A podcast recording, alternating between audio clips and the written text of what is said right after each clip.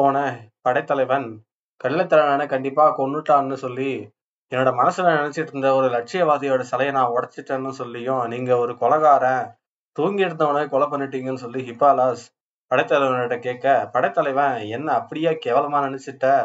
நான் அப்படி அவ்வளோ கேவலப்பட்டவனும் மட்டும் இல்லாம நான் புத்தி இல்லாதவனும் இல்லை.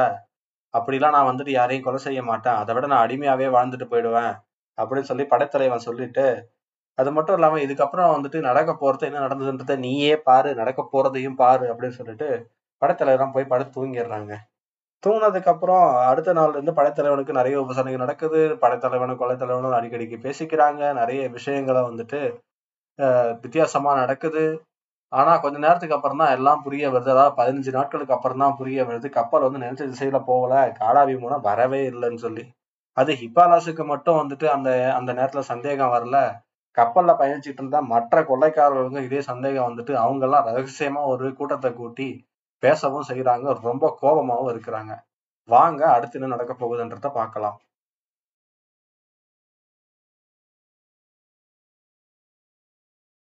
அத்தியாயம் அறுபத்தி ஐந்து சித்திக்கும் திட்டம். கொள்ளை மரக்காலத்தின் தலைவனுக்கும் அடிமையாக பிடிக்கப்பட்ட சோழர்படை தலைவனுக்கும் மிக குறுகிய காலத்தில் ஏற்பட்ட அந்த அந்தரங்க உறவை பார்த்து முதல்ல வியப்பும் பிறகு சந்தேகமும் கொண்ட மற்ற கொள்ளைக்காரர்கள் பதினஞ்சு நாட்கள் ஆகியும் காடாபி கண்ணுக்கே தெரியலையே அப்படின்னு சொல்லிட்டு அந்த இரவுல ரகசியமா கூடி ஒரு ஆலோசனை போடுறாங்க. மரக்கலத்தை நேர் எதிரில் விண்ணில் சுடர் விட்ட துருவ நட்சத்திரத்தை பார்த்ததும் எல்லை மீறிய அச்சமும் கோபமும் ஒருங்கே அவங்களுக்கு வந்ததுனால தங்கள் இஷ்டவிரோதமாக கப்பல் திசை திரும்பி ஓடுவதன் காரணம் என்னன்னு சொல்லி அவங்க அறிஞ்சிக்க விரும்புறாங்க. அவங்க முகத்துல எள்ளும் கொள்ளும் வெடிக்க மரக்காலத்து நடுப்பகுதியை தாண்டி எந்த ஒரு சத்தமும் விடாம சுக்கானை பிடிச்சிட்டு அமைதியா நின்றுட்டு இருந்த இளஞ்செழியனை நோக்கி கூட்டமா நடந்து வந்தாங்க. துக்கான பிடிச்சிக்கிட்டு கப்பலின் திசையை நிர்ணயித்து ஓட்டிட்டு இருந்த இளஞ்செழியன் கப்பலோட கோடியில் எதிர்முனையில கொள்ளைக்காரர்கள் கூடி பேசியதையும் அவர்கள் கொள்ளைக்காரர்கள் கூட ஒரு ஒருவர் ஆகாயத்தை ஏதோ சுட்டி காட்டி கையை காட்டி சொன்னதையும் அவர்கள் தன்னை நோக்கி நகர் முன்பாவே கவனித்து விட்டான் அவன். அபாய புயல் தன்னை நோக்கி வந்துகிட்டு இருந்துன்னு சொல்லி தீர்மானிச்சுக்கிட்டான்.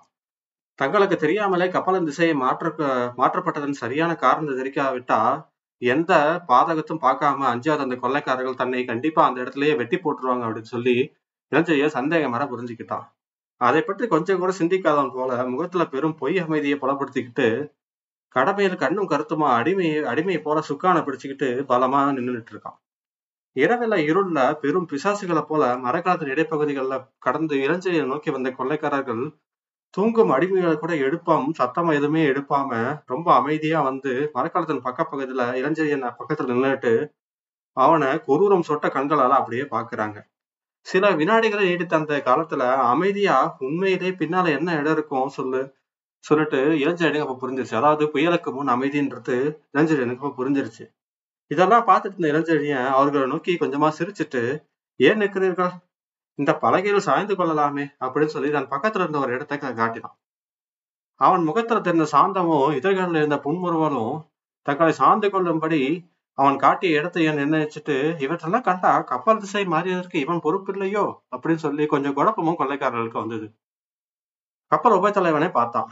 கப்பலை வளைச்சு பிடிச்சு பிடிப்பதிலேயோ கொள்ளையடிப்பதிலேயோ சற்றும் சளைக்காதவனான அச்சம் என்பதே அறியாதவனான கொள்ளை மர தலைவனுக்கு உபத்தலைவன் கூட சில வினாடிகள் கொஞ்சம் அச்சமே அடைஞ்சான். ஒருவேளை இந்த செயலுக்கு நம் தலைவன் காரணமா இருந்தால் நமது கதி அதோகதியாவிடுமே அப்படின்ற நினைப்பால ஈவிரக்கமற்று தங்கள் கண்ணெதிரையே தன்னை எதிர்ப்பவர்களை குத்தி கொண்டு கடல்ல இருந்திருக்கிறான் பலமுறை. நாமும் அதை பார்த்திருக்கிறோம். அப்படின்னு சொல்லிட்டு அவனுக்கு ஏற்பட்ட பயத்தினால இந்த கேள்வி என்ன கேட்கறதுனே தெரியாம தவிர்த்து கொண்டு குழப்பத்திலேயே நின்னுட்டு இருக்கான் அந்த கொள்ளைக்கு உபத்தலைவன். கொள்ளைத்தலைவரிடம் இருந்த கிரிய எண்ணி நம்ம படைத்தலைவன் என்ன பண்றான்? Okay okay. இவங்களுக்கு எப்படி இருந்தாலும் இதை பார்த்தா கொஞ்சம் பயமும் இருக்குதுன்னு சொல்லி உள்ளூர மகிழ்ச்சியை கூறினாலும் திரும்பவும் அவன் என்ன சொல்றான்? சற்று தைரியத்தை வர வச்சுட்டு இந்த பக்கப்பலகையில் நிரம்ப இடம் இருக்கின்றதே அப்பொழுதே கூறினேனே சாய்ந்து கொள்ளலாம் என்று அப்படின்னு சொல்லி திரும்ப அழைப்பு விடுக்கிறான்.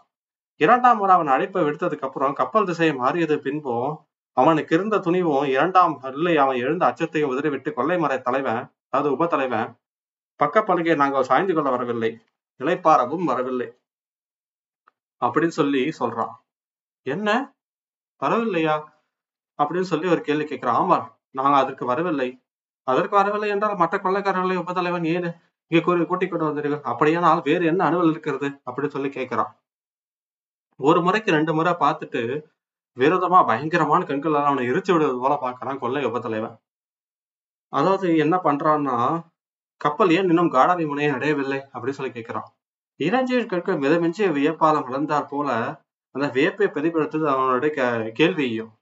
காடவி முனையா அது எங்க இருக்கிறது எங்க இருக்கிறது உனக்கு தெரியாதா? உபதலைவன் குறையல்ல ஆத்திரமும் கோபமும் கலந்து தாண்டவம் ஆடிச்சு. எதுவும் புரியாதவன் போல விழிச்ச சோழப்பட உபத்தலைவன் காடாவி முனை ஒன்று உண்டென்று கேள்விப்பட்டிருக்கிறேன். ஆனால் அது இருக்கும்போது எனக்கு எப்படி தெரியும்? நான் என்ன கடற்கொள்ளையனாகனா எழுத்திய கடலில் இதுக்கு முன்னாடி பயணம் செய்திருக்கிறேனா? தமிழகத்தை விட்டே நான் வெளியே சென்றதில்லை. இந்த பயணமும் தங்கள் தயவினாலேயே நடக்கிறது.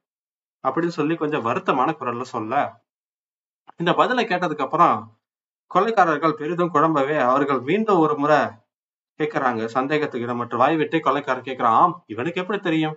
தூர தேசங்கள் எல்லாம். அது மட்டும் இல்லாம கப்பலை ஓட்டமும் நீங்கள் தானே சொல்லிக் கொடுத்தீர்கள்? பாய்மரம் கட்டுவது அவிழ்ப்பது சுக்கானை பிடிப்பது எல்லாமே நீங்க தானே சொல்லிக் கொடுத்தீங்க. எனக்கு என்ன தெரியும்? அப்படின்னு சொல்லி இளஞ்செழியை எதுவும் எல்லாம் தெரிஞ்சும் தெரியாத மாதிரியே பாசாங்க செய்யறான் அந்த நேரத்துல. ஆனால் கப்பலை திசை மாறி ஓடுகிறது என்பது எனக்கு மட்டும்தான் எப்படி தெரியும்? அப்படின்னு சொல்லி அவனும் கேட்கிறான் அந்த நேரத்துல.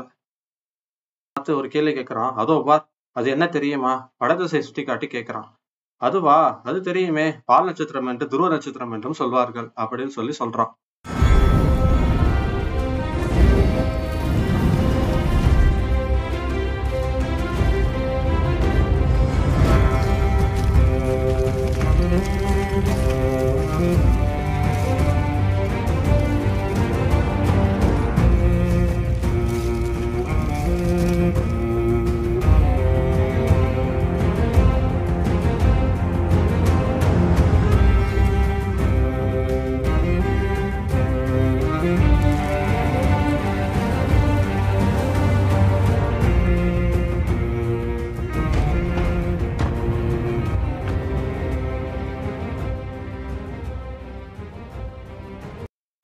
கப்பல் இதை வந்துட்டு வடதிசை நட்சத்திரம் என்று சொல்வார்கள் அப்படின்னு சொல்லி ரொம்ப கோபமாவே சொல்றான் அப்ப ஒவ்வொரு இடத்துலயும் ஒரு ஒரு சம்பிரதாயம் அப்படின்னு சொல்லி எஞ்சினியர் ஒத்துக்கிட்டான்.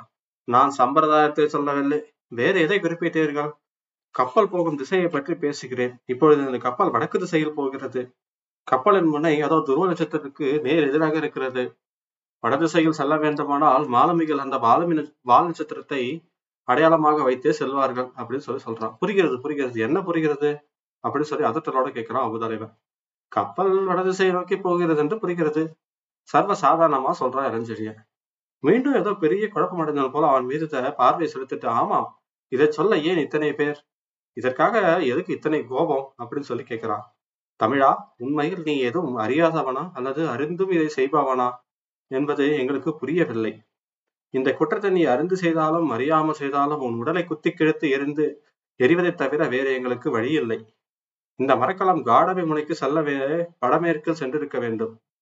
சென்றிருந்தால் இத்தனை நாள் நாம் காடாபி முனையை அடைந்திருப்போம். ஆனால் சுக்கான் பிடிக்கும் நீ துருவ நேர் எதிரில் அதாவது நேர் வடக்கில் கப்பலை செலுத்தி இருக்கிறாய் இன்று வரைக்கும் நாங்கள் இதை கவனிக்கவில்லை. மரக்காலம் அப்படியே போனால் என்ன ஆகும் தெரியுமா? அப்படின்னு சொல்லி படபடப்போட உபத்தலைவன் கேட்கிறான். என்ன ஆகும் அப்படின்னு சொல்லி ஏதோ குழந்தை கேட்கறது போல கேட்கறான் புரியாம. காடவி முனைக்கு செல்ல மாட்டோம். அதற்கு மேலாக பறவை தீவுக்கு செல்வோம். அப்படி சொல்லிட்டு கொலை தலைவன் அந்த தீவை நினைச்சாலே அஞ்சீவன் போல பாதிலேயே வார்த்தையை நிறுத்திட்டு அப்படியே அவனோட உடம்பு ஒரு முறை ஆடுது. பறவை தீவா அது எங்க இருக்கிறது? அப்படின்னு சொல்லி சந்தேகத்தோட கேட்கிறான் இளஞ்செழியா கானாவுக்கு கீழே கொள்ளையர் தலைவன் பதில் சொல்றான் கடுமையா. கானாவா? இளஞ்செழியன் சொற்கள்ல குழப்பம் இன்னும் அதிகமா தெரியுது. ஆம் அரபு நாட்டு துறைமுகம். கப்பல் திசை திசையை மாறினாலும் பாறைகள் மோதி சுக்கு நூறாக பயங்கர பிரதேசம். அப்படி கப்பல் உடைந்து தப்புபவர்களை பிடிக்க சாம்ராணி நாட்டு மன்னன் இலியாசி தன் வீரர்களை அரபு எல்லையில் பூராவும் காவல் வைத்திருக்கிறான். அவர்களிடம் பிடிபட்டால் ஆயுள் பூராவும் அடிமைகள் தான் மன்னன் பொல்லாதவன். அதைவிட பொல்லாதது பெரும் பாறைகள் இருந்த அரபு நாட்டு கடற்பகுதி. அதைவிட மோசம் பறவைத்தீவு. பறவைத்தீவை அணுகும் போது ஏராளமான பலதரப்பட்ட பறவைகள் மரண மரக்கலத்தை நோக்கி வரும். அவற்றில் பெரும் கழிவுகளும் உண்டு. அவை ஆயிரக்கணக்கில் மனிதர்கள் முகங்களையும் கண்களையும் கொத்தினால் எப்படி இருக்கும்? இதை சொல்லும் போதே அப்படியே பேச்சை நிறுத்தலாம் கொள்ளை உபத்தலைவர் இந்த விவரங்கள் எதுவுமே சோழர்புடைய உபதலனுக்கு புதுசா இல்லாட்டினாலும் முதன் முதலாக அவற்றை கேட்பது போல பாசாங்கம் செஞ்சே நடிக்கிறான். அவற்றையெல்லாம் கேட்டு நடுக்குவது போல நடித்தாலும் இளஞ்செழி என் தமிழகத்து வரும் எவன அரபு எகிப்திய வர்த்தகர்களிடம் எரித்திரிய கடற்பகுதி விவரங்களை பல முறை கேட்டு அறிஞ்சு அதை பத்தி தெரிஞ்சுக்கவே தான் பறவை தீர்க்கா கப்பல் திசை மாறி இருக்கிறத மாத்தி இருக்கிறான். அதை எப்படி கொள்ளைக்காரர்கள் அறிவார்கள்? அறிந்தும் பேராபத்து இருக்கிறது என்பதை அவன் உணராத விஷயம் அல்ல. இத்தகைய அபயங்களை முன்னமே படைத்தலைவன் எதிர்பார்த்திருந்தனால அதை சமாளிக்கும் வழியையும் அவன் கத்து வச்சிருந்தான். என்ன பதில் சொல்லணும்னு சொல்லி நீங்கள் சொல்வதை கேட்கவே பயங்கரமா இருக்கிறதே. அப்படியானால் எதற்காக இந்த மரக்க மரக்கல தலைவர் துருவ நட்சத்திரத்தை பார்த்து சுக்கானை பிடிக்க சொன்னார்? ஒருவேளை இந்த விஷயம் அவருக்கு தெரியாதோ அப்படி சொல்லி இளஞ்செழியன் கிளிப்பிடித்தது போல நடிக்கவும் செஞ்சான் அவன் பேச்சு கொள்ளைக்காரர்களிடையே சற்று சலசலப்பு அச்சத்தையும் எதிரொலிச்சாலும் வடதிசை மரக்கலத்தை நோக்கி செல்பவர்கள் கொள்ளைத்தலைவன் என்பதை அறிந்ததால் பெரும் பீதியை அடைஞ்ச கொள்ளை உபத்தலைவன் இதை ஏன் முன்பே சொல்லவில்லை? அப்படின்னு சொல்லி கோவப்படுறான். தலைவர் உத்தரவு இளஞ்செழியன் பதில் பரம அடக்கத்தோட வெளிவந்துச்சு. எங்களிடம் மறைக்க சொன்னாரா தலைவர்? இருக்காது ஒரு காலம் இருக்காது என்று குரலை உரத்தி கூவினான் உபதலைவன் இருக்காது இருக்காது என்று மற்ற கொள்ளையர்களும் கூவினார்கள். எல்லாம் இவன் தந்திரம் அப்படின்னு சொல்லி ஏதோ சொல்ல வந்தாங்க. அப்படின்னு சொல்லி கூவவும் செஞ்சாங்க. அடுத்த பின்னாடி கொள்ளைக்காரர்கள் கூச்சம் அதிகரிக்கவே கீழே துடுப்பு தள்ளாறுகள் இருந்த அடிமைகளை வேவு பார்த்து கொண்டிருந்தவங்களும் அங்க மேல ஓடி வந்துட்டாங்க. தளத்துல நாலாவித கொள்ளைக்காரர்களும் இளைஞரைய சூழ்ந்துக்கிட்டு அவனை கண்டிப்பா வெட்டி போடுங்கள் இவனை வெட்டுங்கள் இவனை வெட்டுங்கள் அவனை கொல்லுங்கள் அப்படின்னு சொல்லி கூச்சல் கேட்டு கொடுத்துக்கிட்டு எல்லாரும் ஓடி வந்து எடுக்கிறாங்க. அந்த கூச்சல்ல கொள்ளைக்காரர்கள் என்ன ஆச்சு? பயங்கரமா எழுந்த அந்த ஒரு சத்தத்தை கேட்டதுக்கு அப்புறம் அப்படியே அமைதியா போய் எல்லாரும் நின்னுட்டாங்க. அந்த சத்தம் வேற எங்கேருந்து வரலங்க. கொள்ளை தலைவன் தாங்க வந்தான் அந்த இடத்துல.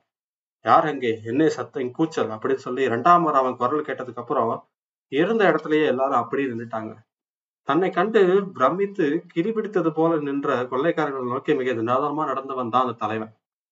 கோவைப்படை விழிகள் கப்பலத்திலே தளத்திலே ஒரு பெரிய அளவெடுத்த ஒரு பெரிய உருவம் ஆறரை அடிக்கு மேல ஒரு இடுப்புல ஒரு கத்திய சொருகிட்டு அந்த இடத்துல வந்தது. வந்து பார்த்துட்டு உபத்தலைவனை பார்த்து கைது எதற்கு கத்தி? அப்படின்னு கேட்டான். இவனை கொல்ல அப்படின்னு சொல்லி சொல்றான். கப்பலில் தண்டனை விதிக்கும் உரிமை உனக்கா? எனக்கா?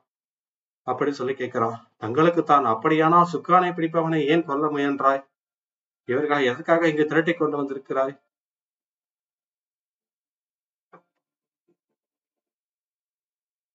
எங்கள் எல்லோருக்கும் சந்தேகம் வந்தது. யார் மேல் சந்தேகம்? இந்த தமிழன் மேல் ஏன் கப்பல் பறவை தீவை நோக்கி ஓடுகிறது? ஓடினால் என்ன? எல்லோரும் அழிக்கப்படுவோம். இந்த பதிலை கேட்டது கொள்ளத்தலைவன் ஒரு முறை பயங்கரமா மீசையை தடவி கொடுத்துட்டு பிறகு உபதலைவனை நோக்கி கேட்கிறான் பறவை தீவுக்கு போக வேண்டாம். வேறு எங்கு போவதாக உன் விருப்பம்? காடாவி முனைக்கு? அப்படின்னு சொல்லி மென்னு விழுகிறான் உபதலைவன்.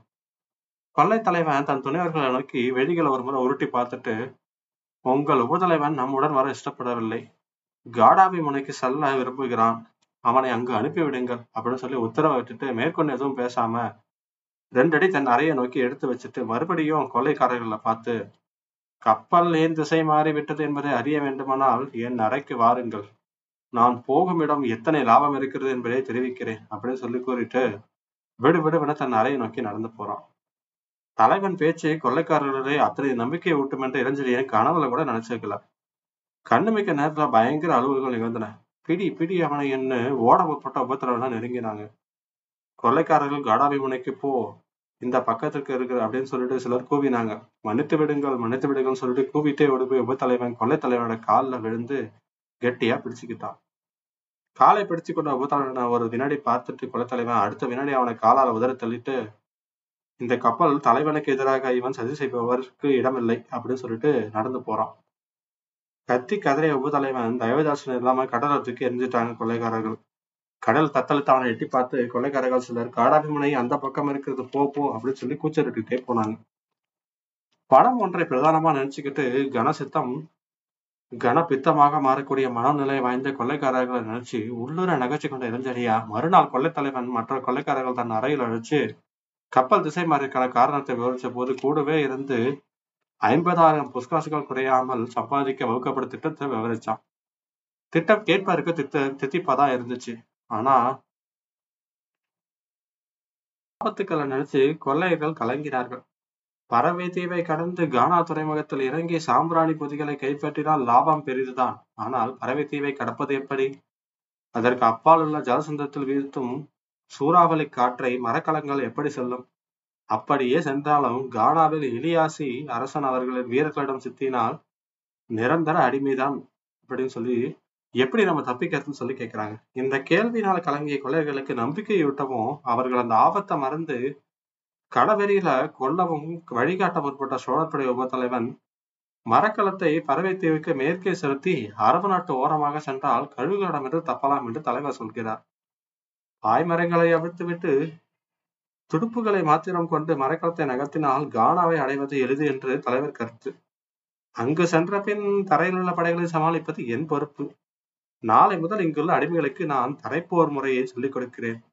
நீங்கள் துறைமுகத்தில் கப்பலை கவனித்துக் கொள்ளுங்கள். தரையில் இறங்கி சென்ற சாம்பிராணி பொதிகளை கொள்ளையடிப்பதை நான் கவனித்துக் கொள்கிறேன். திட்டம் கொள்ளையர்களுக்கு ஓரளவு திருப்தியை தளித்ததால் அன்று முதல் இளஞ்செழியன் கப்பலின் உப தலைவனாகவே பாவித்தார்கள். மறுநாள் முதல் அடிமைகளின் தலைகளை நீக்கி அவர்களுக்கு தரையில் போரிடும் முறையை சொல்லிக் கொடுத்தான் சோழர் படை உபத்தலைவன் இத்தனை ஏற்பட்டாலும் கடந்து கொள்ளாமலே ஹிப்பாலாஸ் மட்டும் தனித்து நின்னான். படைத்தலைவன் போக்கு அவனுக்கு ஒரு முறை திகிலையும் ஒரு முறை குழப்பத்தையும் விளைவிச்சது. கானா துறைமுகத்துல பேராபத்து இருக்கிறது என்பதை அவன் புரிந்து கொண்டான். அந்த ஆபத்து உருவெடுத்திருப்பது திருப்பம் எத்தனை வேகமாகவும் பிரமிப்பாகவும் வகையில் ஏற்படும் சொல்லி இளஞ்செழியன் வருஷ கணக்குல பழகிய ஹிப்பாலாசையே ஊகிக்க முடியல. அடுத்த எட்டாவது நாள் மறக்கலாம் அரபு நாட்டு கடற்கரையை நோக்கி சென்று கொண்ட தூரத்தை தெரிந்த கானா துறைமுகத்தில் பெரும் பந்தங்கள் ஜொலிச்சுக்கிட்டு இருந்துச்சு. கலங்கரை விளக்கத்தின் பெரிய ஜாலைகள் பெரும் மரக்கலத்தை விழுங்க தயாராக இருக்கும் கொள்ளிவாய் பிசசுகள் போல தெரிந்துச்சு.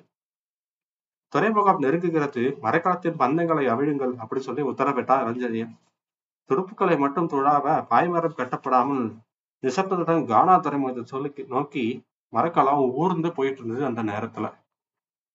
சாம்பிராணி பொதிகளை கொள்ளையடிச்சானா இளஞ்செழியா? அங்க இருக்க கொள்ளைக்காரங்களை கூட்டிட்டு போயிட்டு எல்லாம் அவங்க கிட்ட மாட்டிக்கிட்டானா? மன்னர் இலியாசு கிட்ட மாட்டிக்கிட்டானா? இல்ல தப்பிச்சு கொள்ளைக்காரர்களோட கப்பல்ல திரும்ப கடந்து போயிட்டானா அப்படின்றதெல்லாம் வரப்போற பாகத்துல பார்க்கலாம். நன்றி வணக்கம் நண்பர்களே.